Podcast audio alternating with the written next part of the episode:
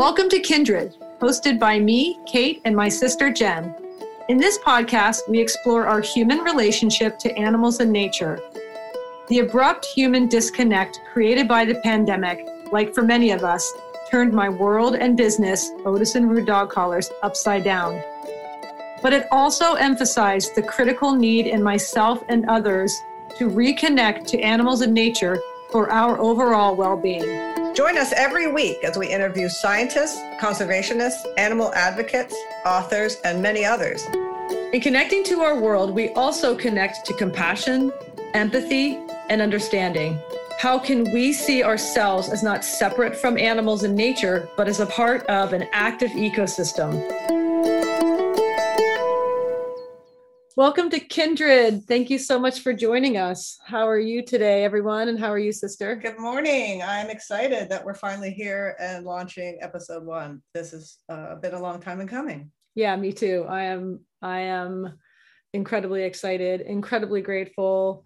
Can't wait to share all of the interviews we have for you guys and the incredible experiences we have had through listening to our guests. And can't wait to share that with you. And a little bit about how Kindred came about in 2020 spring, like everybody else. My business, Otis and Rude Dog Collars, was shut down. And through that business, I give back to animals in need. And when we shut down, it meant that there was just nothing happening, no markets, no on the ground selling. And it just suddenly, there was a void. And I had to rethink and sort of refocus on where I wanted to take the business, which ultimately was online. And I also felt this deep call to create a platform where I can have a larger voice. And ultimately to start a conversation that will help not just our own human well-being, but those of animals and nature. And so that's how Kindred came about, through a lot of work and a lot of incredible research and finding just the most amazing humans who are doing the work to pretty much save the planet. And you and I, Jen, have talked about how we want to also learn and listen, and how can we change our everyday life, and not just our, the call to action that we can take, but also our mindset and change our understanding and just get reconnected to this innate connection that we were born with, and try to, I guess, for me, learn how Mother Nature has this all set up in a way that if we can reconnect and understand, just how can we be a better support? So this is Kindred today. Yeah. And I think a huge part of it, the same as other people are doing in 2020 and 2021, trying to amplify the voices that have not been heard prior, perhaps, and that are very important to hear. And I think that's a huge part of what called me to this, is that it's a way to amplify those voices. It just hits you right in the heart. Yeah, it really does. It's an emotional experience. And there's oftentimes when you and I are done speaking with someone that we're just blown away and our hearts are changed. And it's incredible. And one way to contact and be in contact with us a little bit more is through our website. So if you want to drop us a message or like a topic you'd like us to cover, anything, go to kindredpodcast.co. You can find us there. You can also find links to our social media and Patreon page, and all of that is also on the website. And all our links are going to be in the show notes. So if you can too, after you hear this episode, please get on and rate and review and subscribe, and you can subscribe to anywhere you listen to your podcast. So that would be amazing. And leaving a review is super easy. You can even just touch these 5 stars or the stars, hopefully 5 stars. Please touch 5 stars. Please instead of doing 1, 2, 3, 4, 5, just hit the last one and it goes right to 5. It's super easy. And also you can leave any kind of comment. It could be like, I love ponies, or anything you want. It doesn't have to be a long drawn out review. So that would be amazing. If you guys could do that. Thank you for that in advance. Now we want to get to introducing our first guest. Today we are talking to an archaeologist out of UCL London. So that's University College of London. And her name is Charlotte Frearson. And today we will be talking to her about her connection to her dog. She has anxiety and she got her dog Indy, who I actually came across on Instagram. So you can find Charlotte Frearson through her dog Indy, which is Archaeo _Whippet. So it's Archaeo_Whippet, like archaeology, but archaeo. And his name is Indiana Jones's whip, which is hilarious and adorable. But Charlotte is, she is the student recruitment and experience officer. Also, she's the field work and placement coordinator and careers tutor. So she does a lot at the college there. And today she is going to link the very long-standing relationship we have had with dogs, starting with man and wolf, and how that relationship connected and grew, and then to man and dog, you know, taking us what, 50 or 58,000 years ago to present day, and living in a big city with an anxiety. You know, she's a representation of how that bond and that relationship has evolved. So we're really excited to talk to her. Let's head over to the episode and hope you guys enjoy it. Charlotte Frearson, hello, how are you? Hi, how are you? I'm well. Yes. I am doing well. I'm doing well. So I just wanted to start with you introducing yourself and telling us a little bit about you. Okay, I'm Charlotte Frearson. I work currently at University College London in central London. So imagine, most people know the British Museum. We're about 5 minutes walk from the British Museum. So as an archaeologist, I'm basically living everyone's dream. I have an undergraduate in archaeology and a master's in human evolution and primate behaviour, which was quite a segue. And then I did some other stuff, and now I work at the university with students. And yeah, so that's me, yeah. Nice, nice. And where did you grow up? So I was born in Essex, and for anyone in this country knows Essex is kind of, well, let's say we're known as Essex girls, which isn't necessarily a good thing. I've heard of Essex girls. Mm-hmm. Yeah, yeah. I think it's a good thing. Yeah, I mean, we drove through Essex in Maine a few years ago, and I was like, Essex! It wasn't quite the same.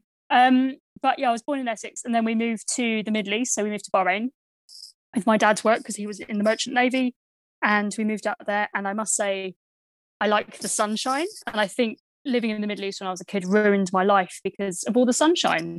And then we moved back to the UK, and it was horrible because there was no sunshine and it wasn't hot, and I like heat, and I'm kind of small and quite thin, so I really like the heat. The cold, just I feel I'm, you know, like a whippet, I hibernate. So yeah, we lived in Bahrain, and it's a I know, you know, we might chat more about it, but archaeology in Bahrain is really amazing, and it's where I kind of got the love of archaeology from. So yeah, we lived there, and then we moved back to Essex, went to school in Essex, did my first archaeological dig in Essex. Then I went to London for a year, and now like 20 years later, I'm still here. So yeah, I think my upbringing was actually it was lovely.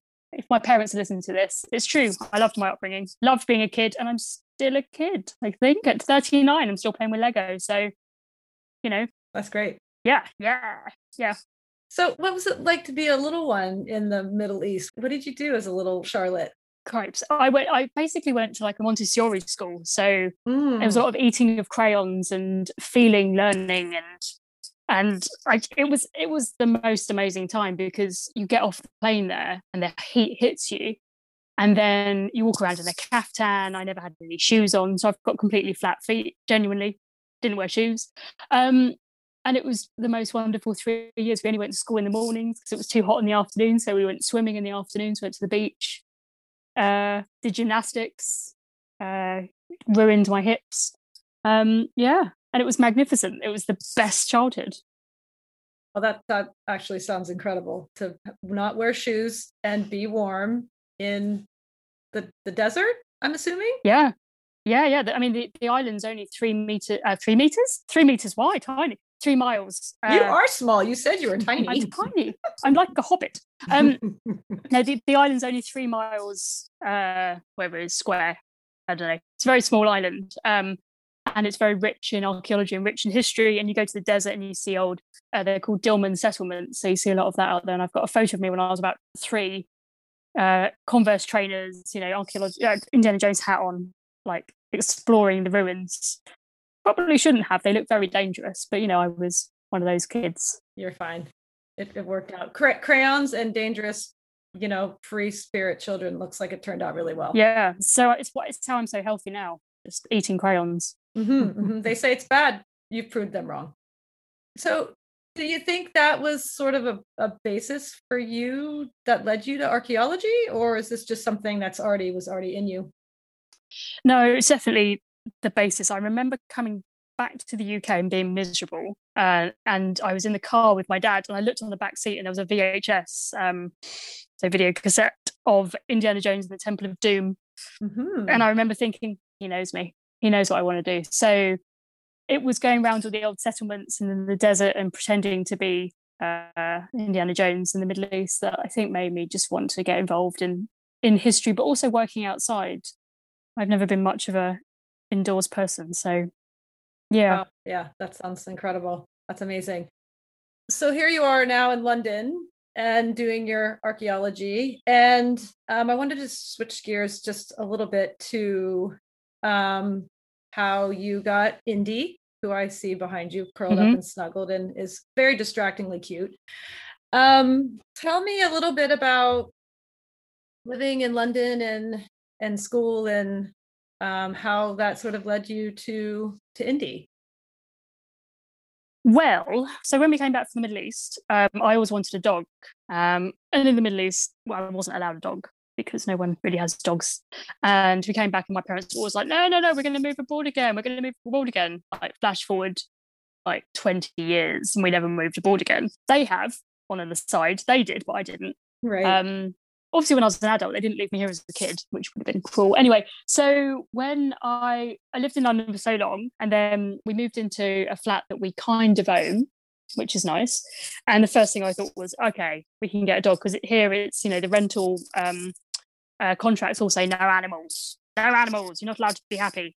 So as soon as we had a mortgage, I thought, well, we might as well get something good out of this. So we looked into getting a dog, and at the same time I was thinking more and more about things like anxiety, and I don't have kids, so taking care of things. Sorry, he's now dreaming behind me and still kicking me.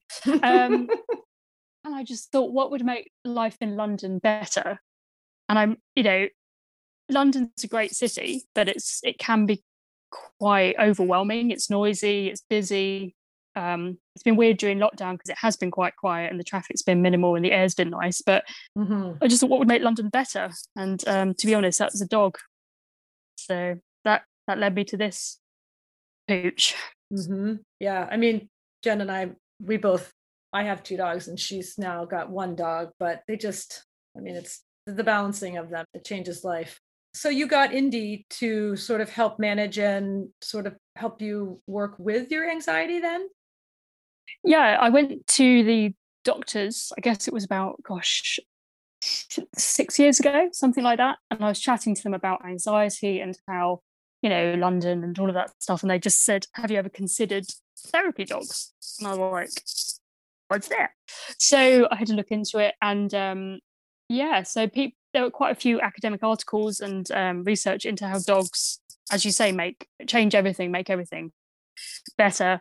And also I have so OCD, so checking doors, checking everything's off.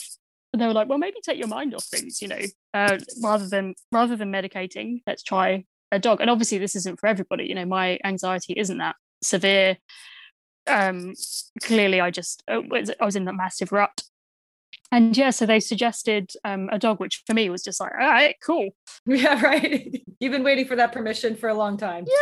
Yeah. I mean, if they'd have said, I don't know, go get anything else. But, so that led me to thinking about dogs. And then because I enjoy research, I did a lot of research. Like these people at the moment who are buying puppies, just buy a puppy.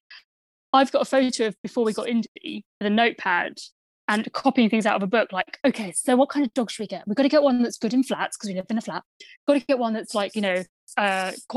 And it was like Whippet. Everything led us back to Whippet. I even Googled best dog to have in a flat in London. Number one is a Doberman. I was like, the silent killer. Let's not get one of those. They don't bark. They just, they scare me. And number two was a Greyhound. I was like, well, we've got a flight of stairs. I'm not carrying a 30-kilo Greyhound up the stairs yet, although I might do soon. That led us on to Whippets, and they don't bark, or he doesn't. And I mean, the only thing is they can be quite anxious, which is ironic that my anxiety dog is anxious, but Well, but then you focus, you focus on him instead of you. Yeah, though. Exactly. His anxiety. Takes you out of your own sort of moment of OCD or anxiety and focuses you on him. And that's in a really good positive, there's an exchange there too. It's not just about, the focus on him, it's he gives back. And then there's a whole little relationship there, which is really sweet, really, really sweet. So I want to switch gears a little bit and talk about you and archaeology. Mm. And you've been recently down some rabbit holes in context to man and canine and how this relationship that we're talking about now actually all came to be. How did this all start for us? Homo sapiens? I'm going to let you, I don't know the big words. So how did this all start for us? Yeah. Here? So it seems like when you look back at evolution, and at the moment I think most of it is focused on Homo sapiens, but there is some chat around Neanderthal, so Homo neanderthalensis, and they're the country, they're the crew that was before us type thing. They were, so it's a bit confusing, but Neanderthals were around the same time as us, so they're technically our cousins. They went extinct when we came, when we were kind of evolving into Homo sapiens. Oh, we just shoved them right out of the way. Yeah, there's a lot of research going on that's trying to prove that we didn't just kill them all. Okay. Oh, how surprising. Because it's a bit awkward. But, in this country, we've also got Homo heidelbergensis, and they were prevalent across the south of Britain. So, post Ice Age. Okay. And then you've got, the kind of, the researchers are looking more and more about the kind of symbiotic union of wolves and humans. And more you look at some grave sites and you can see, like at Boxgrove in the UK, you can see there's humans buried but around the same time period as wolves. So it's not necessarily they were buried together, but they were certainly there at the same time. So it doesn't say that they were together, but we know that they were there. So whether they were living together or not. And what kind of year is this we're talking about? Like Boxgrove is about 100,000 years ago. Okay.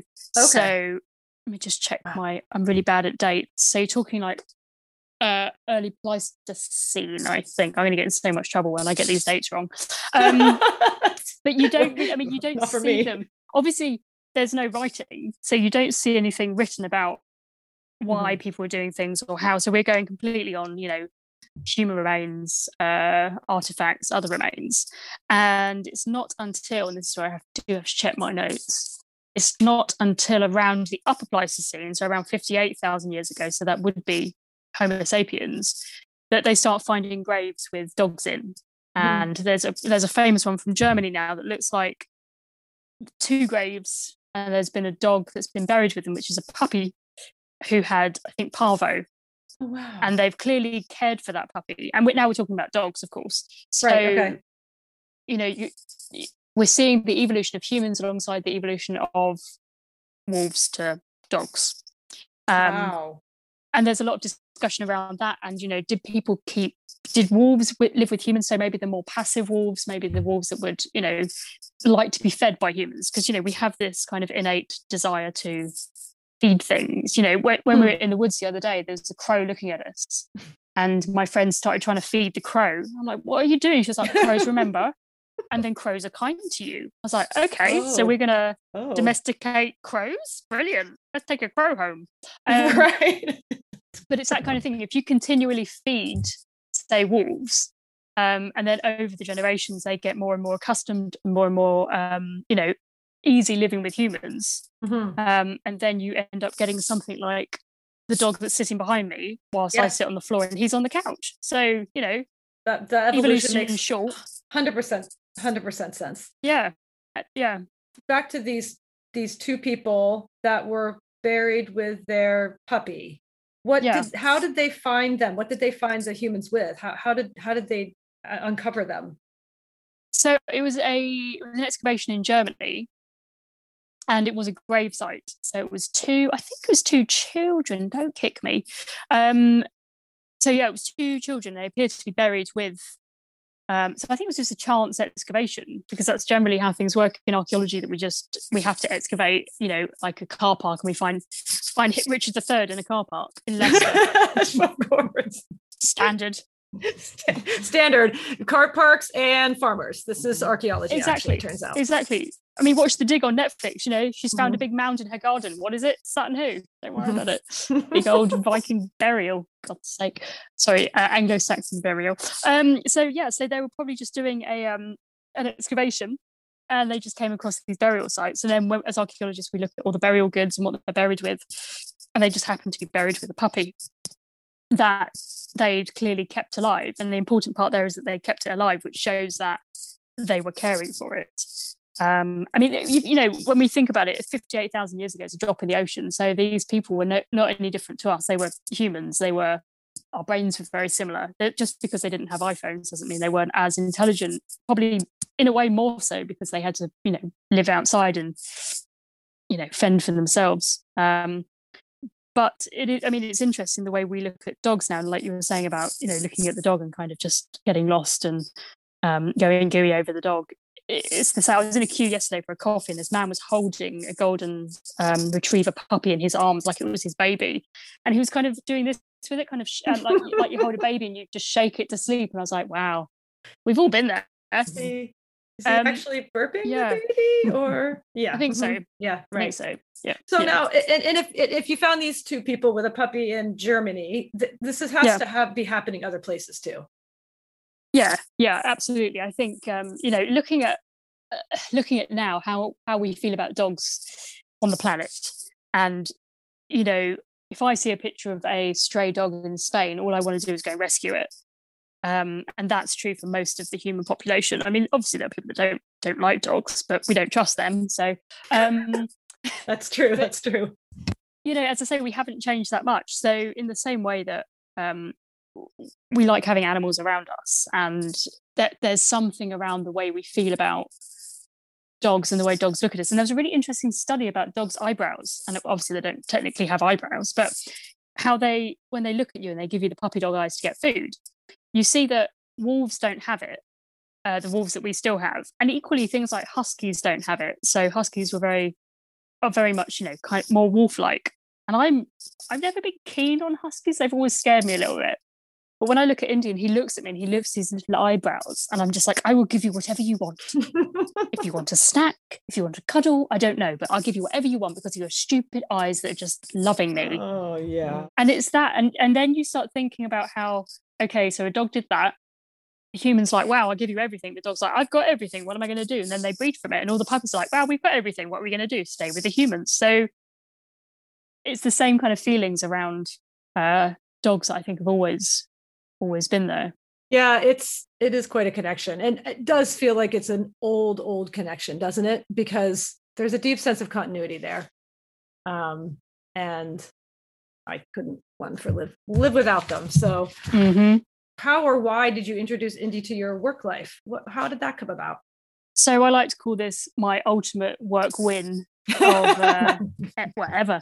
So I've been in my job for 12 years. And before that, I was a student in the department. So I carried on. And my role at the moment is, it's a bit of a weird one. It's something like, I'm careers tutor. I know that. I'm careers tutor in archaeology. So it's the University College London Institute of Archaeology, so the UCL IOA. I work with students and I work with incoming students. So I tend to do outreach across the world for archaeology programs. I do field work, I do wellbeing, which is the important part of where this is going. And my role is something really weird, like student experience officer. I don't really know what that means, but I think it means that I do many, many different things. So I do all the social media stuff.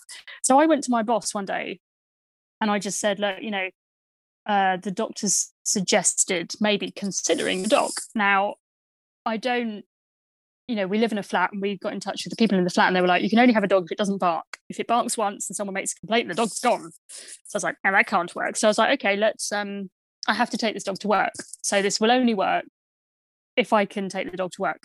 And I walk to work anyway. So I was like, boom, walk to work, walk home, exercise, dog. And I spoke to them at work and they were like, no, that's not going to fly. So I was like, okay. So I walked away and I thought, well, they're academics. So I looked up every single paper that's been recently done, especially across North America, about the effects of having a dog in your workplace. So places like Google, and I think probably Patagonia do it, and I think Apple do it as well. They allow you to bring your dogs in, and they look at the effects of having them. And it was something like an increase in productivity of like 80% when people were happier. So shocking. I took this to them and I said, I know it's amazing, isn't it? People were happy. So I took this to them and I was like, okay, so I think this can really benefit the students. I think if I train him as a therapy dog, which turned out to be not a lot of training, he's very much a therapy dog. I was like, if he gets a therapy dog assessment, which is in this country through a company called Pets as Therapy, and they work with NHS, they work with schools, they work across lots of different, you can go into like care homes, that kind of thing. And they were like, okay, we'll consider it. So they went away and they literally had to speak to the head of the university, our provost. And they came back, they were like, well, some of them think that, it's a bad idea in case he mauls somebody to death. And I was like, fair, that's fair. I try not to get a dog that does that. And it was kind of decided. Someone. I know. Don't maul someone and don't. That's one more vote against the Doberman, right? Yeah. Right. When I was like, can I get a Doberman? Yeah. Can we get a Doberman or, I don't know, some kind of, a wolf. Can we get a wolf? I'm getting a Whippet, okay. Sort of like getting a cat too, in some ways. Exactly. It really is. I mean, the only person that lost really was me, because I looked into all of it. I was like, boom, okay, good-natured, doesn't bark, really good with humans, cat-like. But I didn't think about the fact that he doesn't like walking. And I was walking him to work one day and he was really like stalling and just looking at me like, I hate you, because it's 5 miles each way. And this man stopped me. He went, this man just went, hello, you do know you've got a Whippet. And I just looked at him and I was like, I see what you're saying. Yes. Oh, that's hilarious. He was like, I didn't know they running didn't like or walking. Sleeping. I was like, yes. Yeah, that's running or sleeping. Oh, it's not exercise, it's just walking. Gosh, is so a waste funny. Of time for them. Oh, yeah. Okay. Yeah. So he just looks at you like, oh, and then so I had to carry him a lot in the early days, which I think then ruined it now, because he's 20 kilos and he looks at him like, can you carry me? It's like, oh my gosh. I thought hilarious. You were gonna say then you started jogging to work instead to make him happy. We tried that once. We tried jogging together and I tripped over him and we both ended up on the floor together. And he said, see, that didn't work out well, did it? Just carry Stop me, running. So we just need to take a quick little break and we will be right back. Hey guys, I wanted to tell you a little bit about Otis and Rude Dog Collars. We design and produce high quality, small batch dog collars with adorable matching keychains and super cute dog bandanas. We use new ribbon, vintage ribbon, and 100% cotton and wool fabrics. Our styles are one of a kind, and we always design with three priorities in mind: quality, style, and comfort. And don't forget, we give you a free matching keychain with your dog collar so you can always match your pup. We are passionate about giving back to our animal community, so with every purchase, we give a portion of proceeds to animals in need. We care deeply about the organizations we support, and we will always keep you up to date on who they are. Go to our website, otisandrue.com, and check out our merch and help support our favorites. That's OTISANDROO.com. otisandrue.com, where we design to create connection. All right, now back to the interview. But so I got permission, and basically they said, let's see how it goes. So again, it was a bit like the flat situation, you know, if he barks or if he does anything that's crazy, we might have to rethink the situation, which was fair enough. But luckily, from day one in my office, I have an office on my own. So it was all very handy that I'm on the ground floor of our building. I have an office completely on my own. We thought about things like allergies. I mean, the number of things we've written, health and safety documents, we've written risk assessments around him about, you know, what do we do when people have allergies? I mean, luckily, he's not a dog that sheds. He doesn't lick anything. So he doesn't really lick people. You know, whippets are, as you say, cat-like. They're not exactly those dogs that run up to you to say hi. They're more like, if you have food, I'll consider it, but you'll probably have to come to me. I mean, when people come into my office, they knock and he doesn't even get up. He doesn't look. We have no problem with the postman. You know, he's that kind of dog that's just like, no, it's not worth it. And you watch his head, you watch him tick over, like, is it worth it? Is it worth it? No, I'm just going to sit here. He's a really funny guy. But so the idea was that we support students through it. And luckily it was around, I say luckily, not luckily at all, but it was around 2016 that we got him. He was born on the 4th of May, May the 4th, if you will. And I had him in work from July. And then June time was when Brexit happened in this country. Oh, right. So all of our students who were pretty devastated, as were we, were like, can I stroke your dog? But yes. So right from the get-go, and a series of events happened, as we know, through 2016, 17, 18. And the number of students that literally come to my office and say, I don't need to talk to you, Charlotte. You carry on working. I just want to stroke Indy. And they'll sit on the floor in my office and stroke him. And within a couple of weeks, it became very clear that he was pretty popular. I'd never had so many people in my office. And then we started doing therapy sessions at UCL. So we'd they got involved more with the Pets as Therapy, so they'd get more dogs and we'd be there, especially around exam time. People would finish their exam and then come over and stroke the dogs. You know, they'd get an excitable spaniel or something, and then there'd be Indy for the people that wanted to stroke a cat dog. And yeah, so it's been going well since then. And whenever I'm in work, he's with me. He obviously, you know, by creating this monster, we've now got a dog with separation anxiety because he's never been without me. So he doesn't bark. He's the perfect archaeology dog companion. And I think we've got some students because of him. As it should be. As it should, exactly. It sounds like UCL quickly realized the real value in... and certainly students, what an effect that must have to be able to come, and if they're missing their dogs from home, or they just that what happens in the brain, the neurology of what happens and the chemistry that happens with our bodies, just to be with an animal is so comforting and calming. I think it's incredible that you've done that and introduced that. And it seemed inevitable that was all going to work out really well. It sounded like you had the feeling and you're going for it, and it's such a grounding addition to academia, and it's stressful being away from home as a new student, possibly in a new culture. Well, and I don't know what it's like in Britain, but I mean, I have kids who are almost done college now, but it's been a thing for the past several years that they bring in dogs at exam time. They bring in dogs. That's a thing they do. Oh yeah. And so it's part of the curriculum in a lot of places now, is you have your exam, you're stressed, you go hang out with puppies. And sometimes, you know, puppies can be more stressful for some people, especially if you're not a dog person. So a dog that's more like a cat is for someone who maybe already struggles with anxiety, having something jumping at you might not be great. But anyway, that's a thing that in the States, at least, is It's well recognized and it happens a lot of places, maybe not people taking their dogs to work yet, but I don't know if that's true, but definitely bringing dogs in at stressful times for the students' sake. Absolutely. And they have seen the effects are so positive. Yeah. Mm-hmm. Yeah, they're the when I was looking for the academic papers around these studies, they're all North American studies around it. Uh-huh.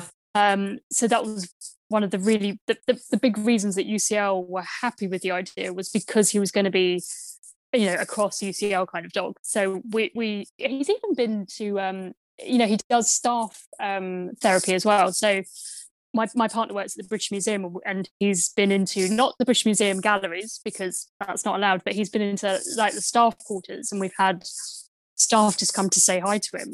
And it's the effect I find incredible. And some people obviously don't like dogs. I'm acutely aware that people don't like dogs, but he doesn't jump up. So, and we keep him away. And I always say to people, if you don't like them, just tell me. I'll keep him away from you. It's not a deal breaker. You don't have to touch the dog.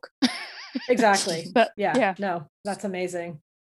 So how overall has Indy inspired you, connected you to yourself, other people, your environment? What has he done for you in terms of balancing your life? So he has made me, probably some people disagree with this because they know me too well, but I'm 100% in my eyes less neurotic. I see myself as being much calmer, but also much more likely to just get up and do something. So in the past, as I say, it would be like, are all the windows shut? Now, if he's standing by the door, we have to go out. So you start living through them, and everything gets more structured, which I really liked as well. So especially, thinking about it, retrospectively, having him before COVID, and then during our lockdown one, you were only allowed out. It was really, it seems so long ago now, but you weren't allowed out unless you had a very good reason to be out. And obviously, if I've got a dog and no garden, we have to go out because he cannot use the loo. He does not have thumbs. We have to go out. Mm-hmm. Exactly, not yet. So I have to take him out. And that routine of you go out every morning, you have to get up and you have to go out. And it got to the stage before him that I'd wake up in the morning and I'd be like, okay, I'm working from home today because I just couldn't face going to work. I couldn't face going out. And I'd sit around in my pajamas and do work. But there was no reason to leave the house. And that got problematic, alongside things like anxiety, although they all go hand in hand.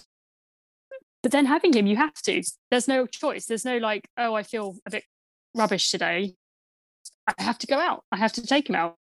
He's not exactly stressful. As I say, we've been out once for a half an hour walk and now he's so very tired. But I mean, he's so simple. From having dogs, they don't know about COVID. They don't know about politics. So when we're all getting upset and angry and furious at how the world's just on fire, and the dog's like, I'd like some food now. I'd like a cuddle. Please take me out. They're not thinking about politics. They just want you to stroke them. And I think that's so pure and so something we could just, I used to be quite relatively ambitious. And now I'm like, in 5 years, I'd like to be living in Wales or Scotland, to have him, a donkey and a goat, and to live off the land. Oh, goals. Well, and they're so in the moment. I feel like that's a thing for some of us who tend to want to control everything or plan or be prepared for any eventuality. We have to stay in the moment a little bit with them. We can't get too inside our own heads, and we have to put ourselves out for them because they do need us. So we can't just be like, I'm too depressed to take you out today. We'll do it for them because we love them. You're right. It's so living in the moment with them. And we could also, like, when you're beating yourself up at 4 a.m. about something you said in a meeting the day before that you can't do anything about now, it's happened, it's gone, just forget it. And we could learn from dogs in that way to just take the pressure off ourselves.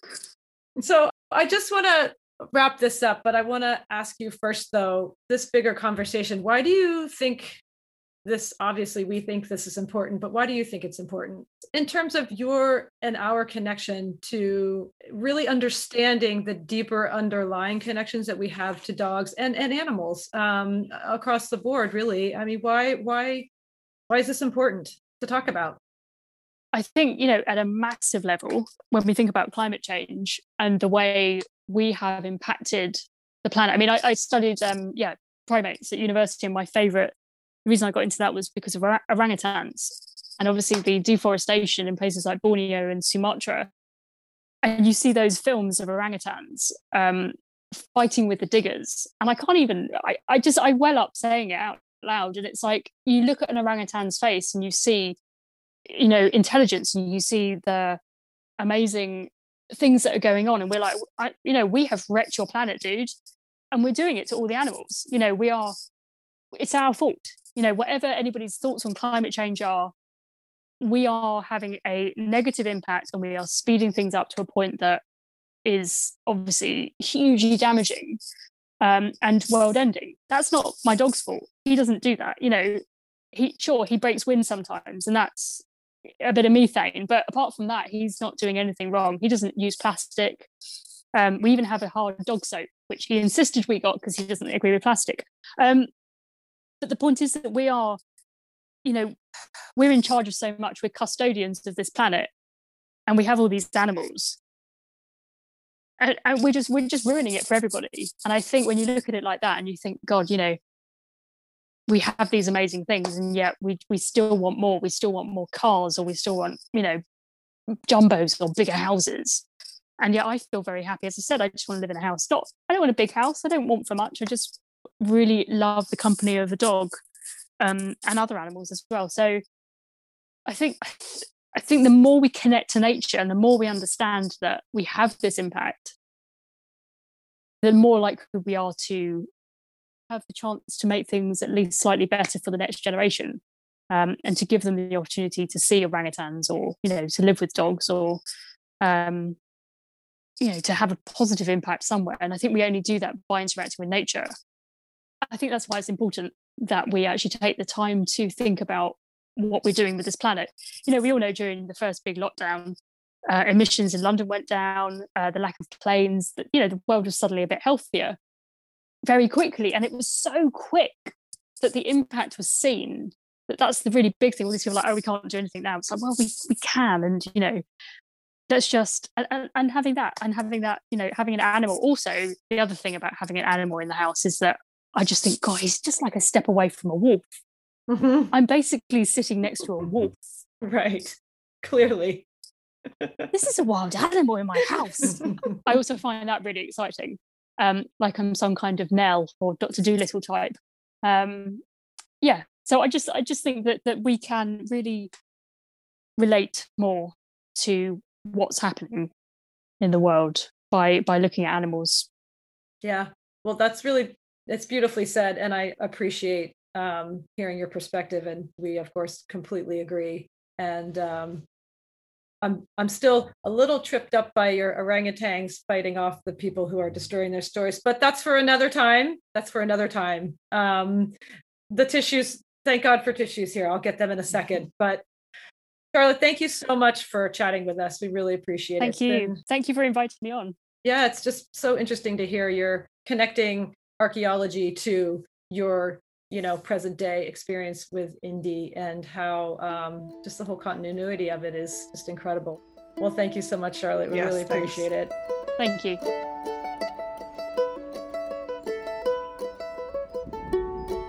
All right, guys, this is the takeaway portion of the podcast. So we just wanted to talk a little bit about how we felt about the interview, and just how great Charlotte was, right? Yeah, she was.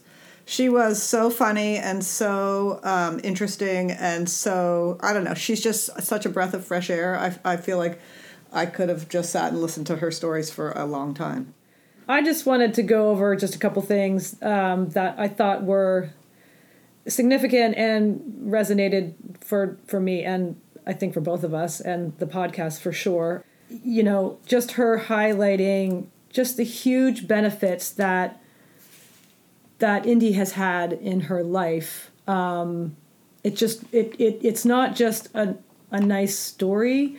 It's actually real science to me, and the way it's changed her life, I just found inspiring, and also sort of the empathy for herself that it also created dealing with her anxiety and her OCD and just the patience and sort of the forgiveness that she has cultivated because of choosing to get Indy. It seems like what I was taking away from her talking about that too was just how that has destigmatized her anxiety for her too. It's just like, well, this is just what it was for me. And she can talk about that in a way that allows other people permission mm-hmm. to have it feel less of a stigma, which I thought was, it was like, she didn't say it in those words, but it was sort of an undercurrent that I felt like, oh, that's just the permission that allowed her. I like that too. No, that's really sweet. Yeah.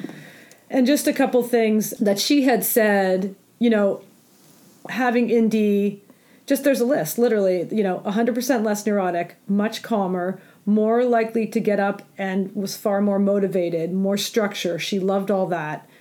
Getting into the city for walks, discovering parts of London and the woods that she didn't even know existed for the first 16 years of her living there. And the routine, you know, got her thinking outside of herself, like you were just saying, and learning from his simplicity, letting things go. Yeah. I thought was such a great point, and more focused on her well-being and able to be in the moment in a positive way. And you guys talked a little bit about that. Yeah.